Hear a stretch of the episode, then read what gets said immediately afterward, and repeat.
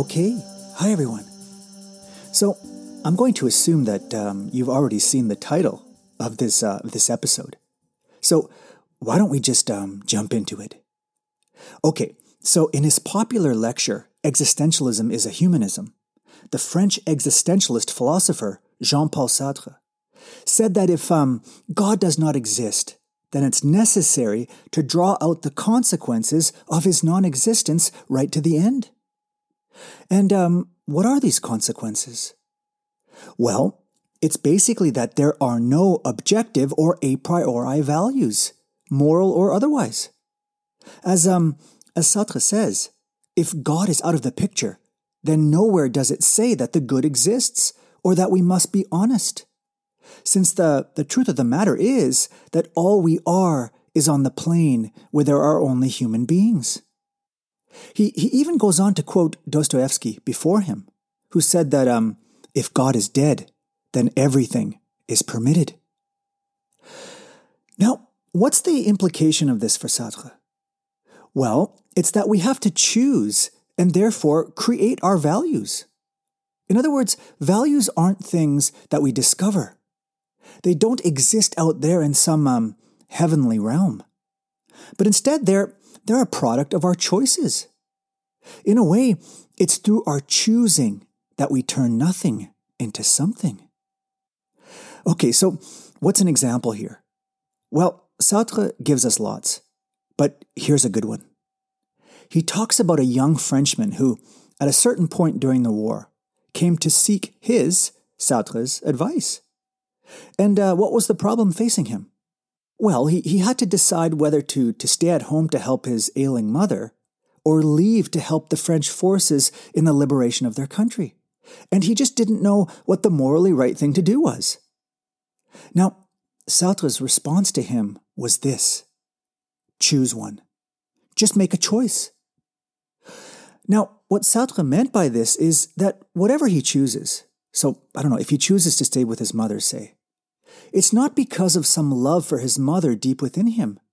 In other words, it's not because he'd be responding to some um, prior or antecedent value. No, rather, it's that he'd show his love for his mother by staying with her. In other words, when you make a choice, you, you manifest, you behave your values. That's to say, it's in your choosing something and um, standing behind it and being committed to it that that thing becomes a value. As uh, Sartre himself says, to choose between this or that is at the same time to affirm the value of that which is chosen. So then, really, your, your values don't exist until you choose an act. So there is no love, Sartre says, apart from the deeds of love. And it's like this for everything. For example, there is no genius apart from that which is expressed in works of art. Okay, so values then for Sartre don't have a foundation. They, they don't come from God or any other place. No, values have no other source outside ourselves. So we are the value creators.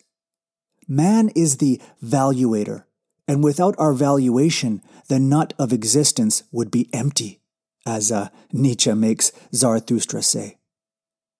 In other words, we give everything its meaning.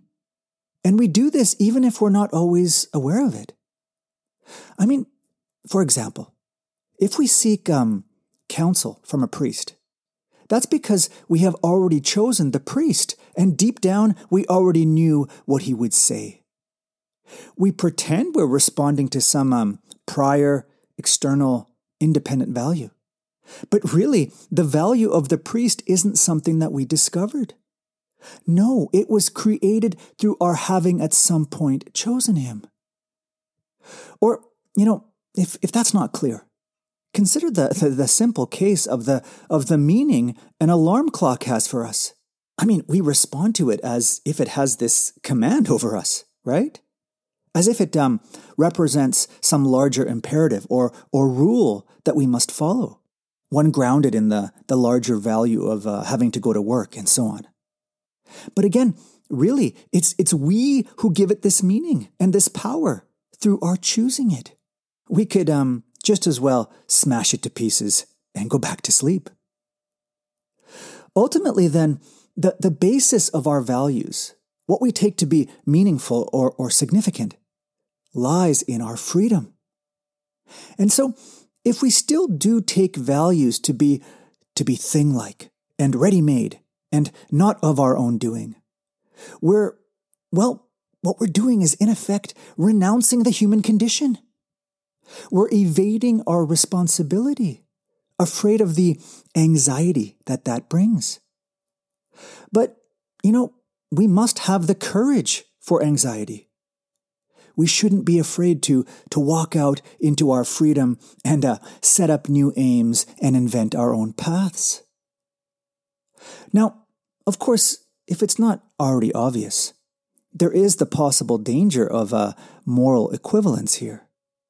I mean, if our freedom is the only foundation of values, then it seems like um, nothing justifies us in choosing this value rather than that one, right?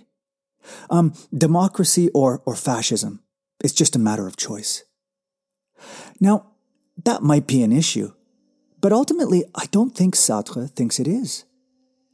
And the reason for this is because what I discover, if I want to will my freedom, is that trying to do so is going to depend entirely on the freedom of others. In other words, I can't make freedom my aim unless at the same time I make the freedom of others equally my aim. This is how we might act in solidarity with one another and um, form a community, despite the fact that, at the end of the day, there are no transcendental values.